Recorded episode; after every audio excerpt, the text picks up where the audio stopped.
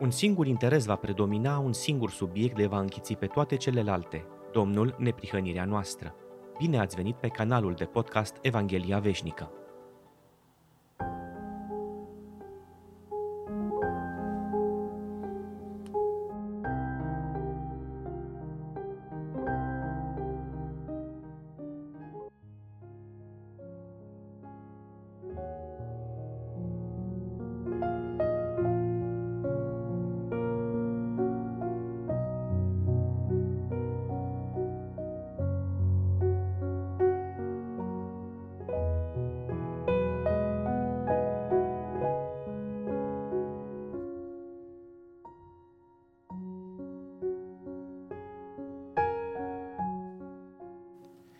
Dragi prieteni ai Evangheliei, sunt Paul Bucur și împreună vom porni cu această ocazie într-o călătorie în lumea creștină a primelor secole, perioadă de timp în care creștinismul a pierdut puritatea Evangheliei și contactul cu cărțile inspirate, cărți numite de însuși Domnul Hristos, Scripturile.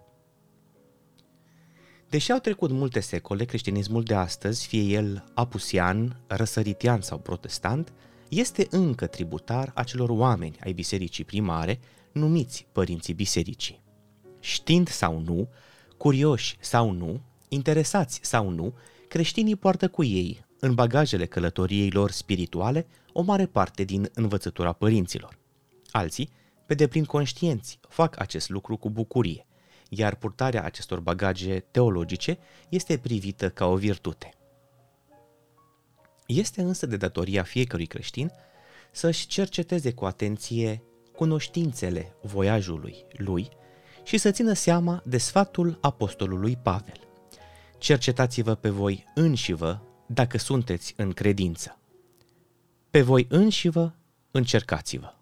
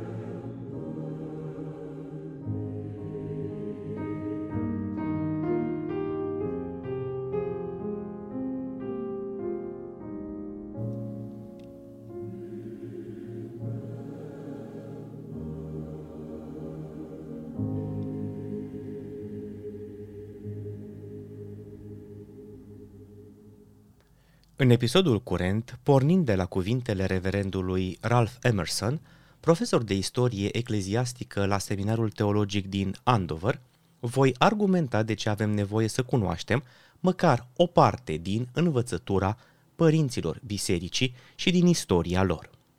Emerson, pastor al bisericii congregaționale, o biserică din tradiția teologică calvinistă, a spus Faptul că unele minciuni mortale au fost răspândite în biserică de către unii oameni și au fost crezute de mulțimi, este în sine un adevăr istoric foarte important. Iar suprimarea unui astfel de adevăr, în loc să fie un merit, este o greșeală care ar trebui mai degrabă să înroșească obrazul și să aprindă conștiința unui istoric modest și onest. Ea însăși nu este decât o repetare tacită a crimei fraudelor pioase care au pătat atât de profund nu numai moralitatea păgână, ci și caracterul timpuriu, deși nu primitiv, al bisericii. Am încheiat citatul. Emerson a spus aceste cuvinte într-un articol intitulat Istoria timpurie a monasticismului, din surse originale, articol apărut în publicația Biblioteca Sacra, mai 1844. În timp ce el, un protestant de tradiție calvinistă, critica erorile Bisericii Catolice, nu era conștient că și tradiția din care făcea parte împărtășea în comun cu biserica pe care o critica multe din erorile părinților bisericii. Seria aceasta de episoade podcast este concepută în special pentru cei care nu au nici timpul, nici mijloacele necesare pentru a se informa în materie de istoria bisericii și, de asemenea, pentru a ajuta pe slujitorii itineranți și lucrătorii biblici, care chiar dacă sunt mai bine documentați, au nevoie de un alt punct de vedere.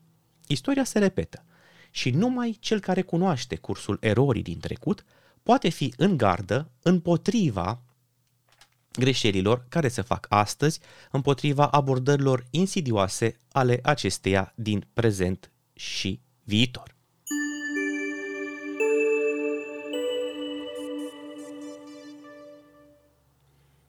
Motivul pentru care este necesar să cunoaștem viața și învățătura părinților bisericii este în primul rând acela că avem nevoie să începem să gândim singuri învățăturile Bibliei și să nu mai depindem de alții pentru interpretarea acesteia.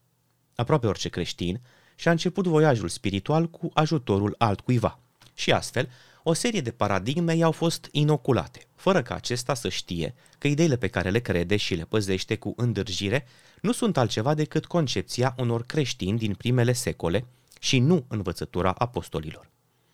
Am observat în practică faptul că, din nefericire, este mai ușor să deschizi ochii oamenilor pentru Evanghelie după ce ai expus niște erori, decât să faci aceasta prezentând doar Evanghelia.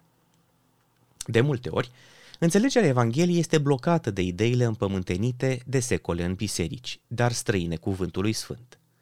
Riscul ca Evanghelia să se întâlnească cu opoziția noastră este prezent chiar dacă erorile trecutului sunt expuse, creștinului fiindu-i greu să recunoască unde a greșit în trecut, chiar și în prezent. În fond, avem de luptat cu aceleași năravuri buclucașe cu care au avut de luptat iudeii atunci când Isus și mai apoi apostolii au predicat Evanghelia. Dar da, este mai ușor să observăm abaterile altora decât să recunoaștem că, din cuvintele noastre, vom fi osândiți sau scoși nevinovați. Înțelegând motivația din spatele acestui demers, după o pauză muzicală, vom lua cunoștință cu lumea păgână a secolelor în care creștinismul s-a dezvoltat din punct de vedere teologic.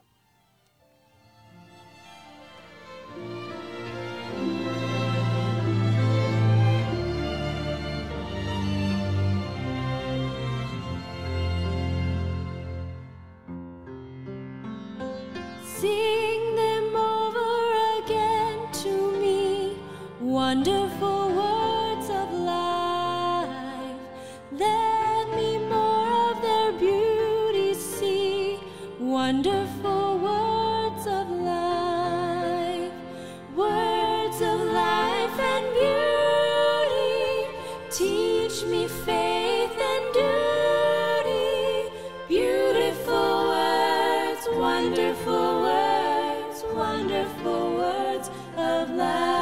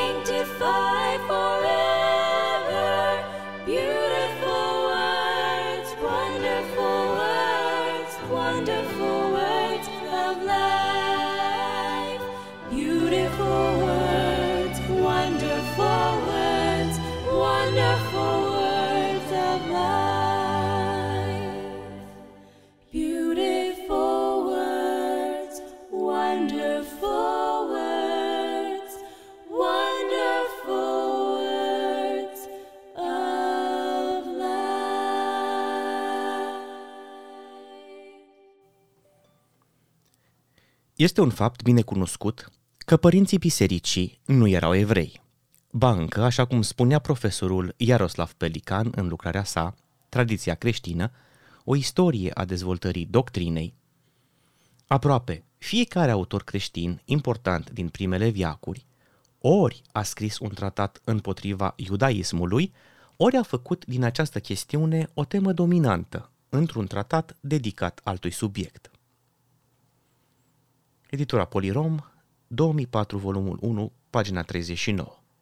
Completând această idee a lui Pelican, Jonathan Hill, în cartea Ghid al istoriei creștinismului, apărută la Casa Cărții, în 2008, pagina 62, ne spune că, pe măsură ce creștinismul era tot mai puțin ebraic, acesta devenea tot mai elenistic. Nu știu dacă Hill a fost conștient de realitatea pe care o spunea prin aceste cuvinte, și anume că pe măsură ce creștinismul pierdea caracterul biblic iudaic, nu iudaic religios al națiunii, ci al Bibliei, nu întotdeauna evreii făcând ceea ce este corect și după scriptură, da, dar caracterul iudaic plecând de la Dumnezeu, ceea ce Dumnezeu a dat uh, evreilor, da, acesta nu devenea tot mai evanghelic, ci tot mai elenistic. Repet încă o dată, nu știu dacă profesorul Hill a fost conștient de realitatea pe care o spunea prin cuvintele pe care le-am citat mai devreme. Și anume că pe măsură ce creștinismul pierdea caracterul iudaic, acesta nu devenea tot mai evanghelic, ci tot mai elenistic. Probabil fără să vrea, sau totuși nu, Hill a spus un adevăr crunt. Creștinismul primelor secole a lepădat inclusiv Evanghelia care vine de la iudei, singura Evanghelie, pentru a face loc Evangheliei care vine de la neamuri, una din multele altele Evanghelii care nu sunt Evanghelie. Știind aceasta, se impune să devenim familiarizați cu lumea păgână care ne-a dat teologii cei mai importanți ai primelor cinci secole, desigur, exceptându-i pe cei din prima parte a secolului I. Dacă cunoaștem credințele pe care le aveau oamenii și practicile de care erau dependenți înainte de convertire, putem spune cu ușurință ce erori ar fi cel mai probabil să adopte dacă s-ar îndepărta în vreun fel de la credință și vom ști de asemenea care ar fi starea bisericii dacă un număr considerabil de credincioși ar fi convertiți doar cu numele.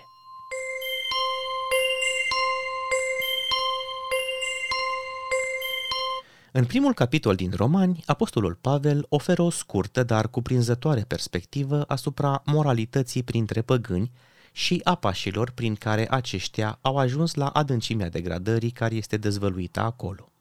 El observă mai întâi faptul că, la un moment dat, poporul a cunoscut pe Dumnezeu. Din raportul mozaic aflăm același lucru. Știm că în anii care au urmat imediat după creație și potop, toți locuitorii pământului aveau cunoștință despre adevăratul Dumnezeu. Adam și Noe, cei doi părinți ai rasei umane, l-au slujit pe Domnul și, bineînțeles, aveau să-i învețe pe copiilor despre el și despre cerințele sale. Prin urmare, nu putea exista nicio scuză pentru ignoranța crasă care a prevalat ulterior. Chiar dacă această învățătură orală ar fi lipsit, nu ar fi existat nicio scuză pentru idolatria abominabilă și ignoranța față de Dumnezeu, care îi caracteriza pe aproape toți locuitorii pământului, deoarece natura însăși dezvăluie nu numai existența, ci și puterea lui Dumnezeu. Vorbind despre păgâni, Pavel indică dreptatea sau neprihănirea lui Dumnezeu în revărsarea mâniei sale asupra lor, spunând în Romani 1 cu 19, fiindcă ce se poate cunoaște despre Dumnezeul este descoperit în ei, căci le-a fost arătat de Dumnezeu. Următorul verset ne spune cum li s-a descoperit Dumnezeu. Când îl cităm, transpunem clauzele pentru a evita necesitatea unei explicații prin comentariu. În adevăr, însușirile nevăzute ale lui, puterea lui veșnică și dumnezeirea lui se văd lămurit de la facerea lumii când te uiți cu băgare de seamă la ele, în lucrurile făcute de el. Așa că nu se pot dezvinovăți. Mai mult decât atât, același apostol, Pavel, ne spune că Dumnezeu nu s-a lăsat fără mărturie, întrucât v-a făcut bine, v-a trimis ploi din cer și timpuri roditoare, v-a dat hrană din belșug și v-a umplut inimile de bucurie. Fapte 14 cu 17. De asemenea, psalmistul ne spune că cerurile spun slava lui Dumnezeu și întinderea lor vestește lucrarea mâinilor lui. Psalmul 19, versetul 1. Natura ne învață atât de limpede despre existența lui Dumnezeu, încât cel care chiar și în gândul său tainic spune nu este Dumnezeu, este numit pe bună dreptate un prost. Psalmul 14 cu 1. Se poate spune că un astfel de om este ignorant în ceea ce privește ABC-ul cunoașterii. Cu toate acestea, este o realitate că națiunile l-au uitat pe Dumnezeu, iar Romani, capitolul 1, versetele 22 la 32, este o descriere exactă a stării lor în consecință. Veridicitatea acestei descrieri este atestată de păgâni. Îi divinizau pe cei mai desfrânați bărbați și femei și venerau viciul în locul virtuții. Zeii lor erau bărbați și femei, iar mitologia, adică istoria zeilor, nu este altceva decât o consemnare a desfrâului. Bal și Astoret, ai cananiților, erau Jupiter și Venus ai romanilor și grecilor, iar fiecare națiune păgână avea zei care le corespundeau.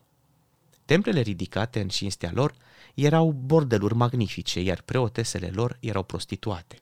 Desfrâul nu era pur și simplu permis, ci era poruncit ca un act de religie. La babilonieni se spune că, cel puțin o dată în viață, fiecare femeie era obligată să se prostitueze în templul lui Bel. American Encyclopedia, articolul Babilon. Păgânismul a transformat pofta într-o religie, iar închinarea la zeii săi într-o școală a viciului, pătrunzând în toate clasele societății. În cultul păgân existau mistere la care erau admiși doar cei inițiați. Acestea erau sărbătorite în templele interioare și fără îndoială despre ele vorbește apostolul Pavel atunci când spune Căci e rușine numai să spunem ce fac ei în ascuns. Efeseni 5 cu 12. Dacă lucrurile consemnate în primul capitol din Romani au fost făcute în mod deschis, care trebuie să fi fost profunzimea răutății care a fost făcută în secret și despre care este o rușine chiar să vorbim. Dar să se înțeleagă că păgânii înșiși nu au simțit rușine pentru niciuna din practicile lor.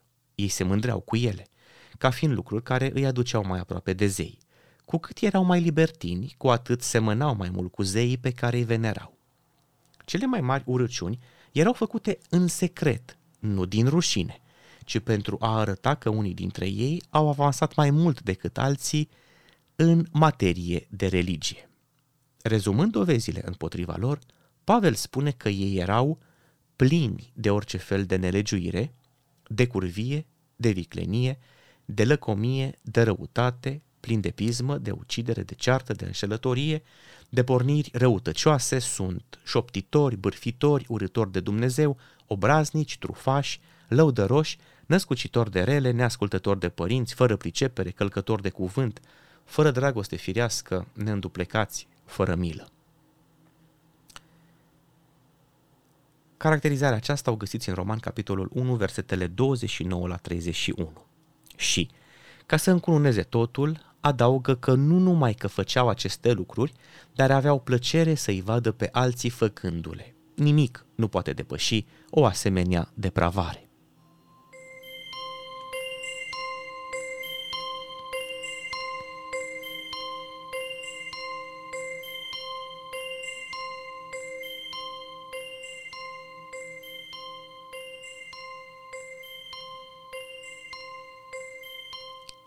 Imaginea nu este una plăcută, dar nu reprezintă decât vag starea morală a lumii atunci când Hristos i-a însărcinat pe apostoli să propovăduiască Evanghelia.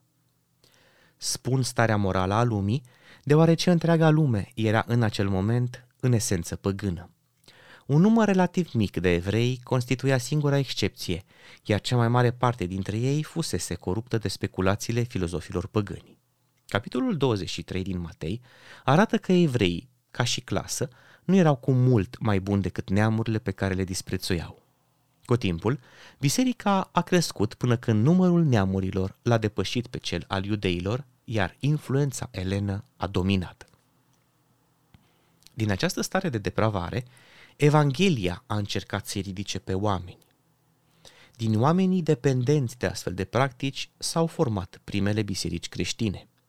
Când luăm în considerare acest lucru, în loc să ne mire că ereziile care s-au strecurat în biserică și comportamentul dezordonat care era uneori tolerat chiar și în bisericile apostolice, pe 1 Corinteni 5, versetele 1 și 2, suntem uimiți de culmile de evlavie la care mulți au ajuns. Faptul că chiar și în acea masă coruptă s-au găsit mii de oameni care își dădeau nu numai bunurile, ci și pe ei înșiși pentru promovarea cauzei adevărului și a sfințirii, este un monument minunat al puterii regeneratoare a creștinismului. Dar marile schimbări nu se fac instantaneu. Chiar dacă oamenii sunt convertiți, ei au nevoie de instruire, întrucât sunt doar niște copii atunci când cunosc adevărul și acest fapt arată că vechile obiceiuri de gândire și de practică nu pot fi uitate în întregime și imediat. Nu vreau să insinuez că omul convertit are vreo licență pentru a păcătui sau vreo scuză pentru aceasta, dar iertarea păcatelor nu înseamnă și desăvârșirea absolută.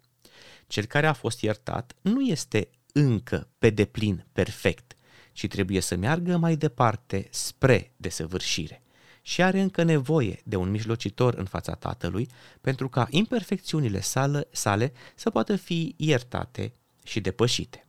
Desigur, oamenii sunt întotdeauna ispitiți de partea înclinațiilor lor naturale. Dacă omul convertit cedează ispitei, va comite vechile sale păcate. Și atunci când, așa cum se întâmplă prea des, un om se alătură bisericii fără să se fi convertit complet, bineînțeles că vechile obiceiuri vor rămâne neschimbate și vor influența într-o mare măsură noua comunitate în care acesta a intrat. Studentul istoriei bisericești să-și amintească acest lucru și, în același timp, să țină cont de ceea ce a fost citat cu privire la starea morală a oamenilor din rândul cărora Evanghelia și-a câștigat victoriile și aceasta va arunca lumină asupra multor faze ale creștinismului mărturisit.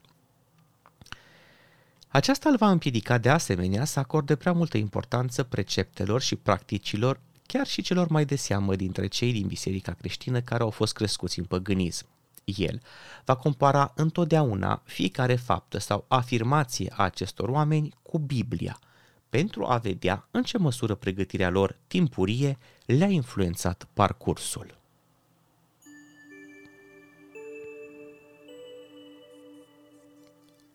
Voi lăsa ascultătorul cu o întrebare. Să fie oare adevărat că mulți dintre cei care au primit creștinismul s-au lăsat încă influențați de lumea din care făcuseră parte și au modelat Evanghelia după o parte din ideile lumii greco-romane? Această întrebare implică o constatare și o a doua întrebare pentru ascultător. Dacă păgânul convertit a acceptat doar moralitatea creștinismului și stilul de viață manifestat în sau de bunătate, facere de bine, castitate, cinste, virtute. Și împreună cu toate aceste lucruri bune și adevărate, a primit și unele dintre învățăturile teologice ale acestuia, ale creștinismului, dar nu toată doctrina creștină autentică, Evanghelia veșnică. Întrebarea, există vreun pericol pentru biserică? O repet, dacă instrumentele sau uneltele sau ceea ce a primit creștinul, păgânul care a venit în creștinism, sunt bunătate, iubire, castitate, cinste, virtute, împreună cu câteva învățături din Biblie, dar nu toată doctrina creștină autentică, nu o înțelegere de plină și corectă a Evangheliei veșnice. Există un pericol pentru acest creștin și pentru biserică? Mi-ar plăcea să aud părerile și răspunsurile dumneavoastră la aceste întrebări și vă invit să folosiți canalele de comunicare disponibile pe site-ul evangheliaveșnică.ro. Vă stă la dispoziție formularul de contact și aplicațiile Telegram și WhatsApp. Până la o nouă întâlnire cu istoria primară a bisericii, fie ca Domnul să fie cu fiecare dintre noi.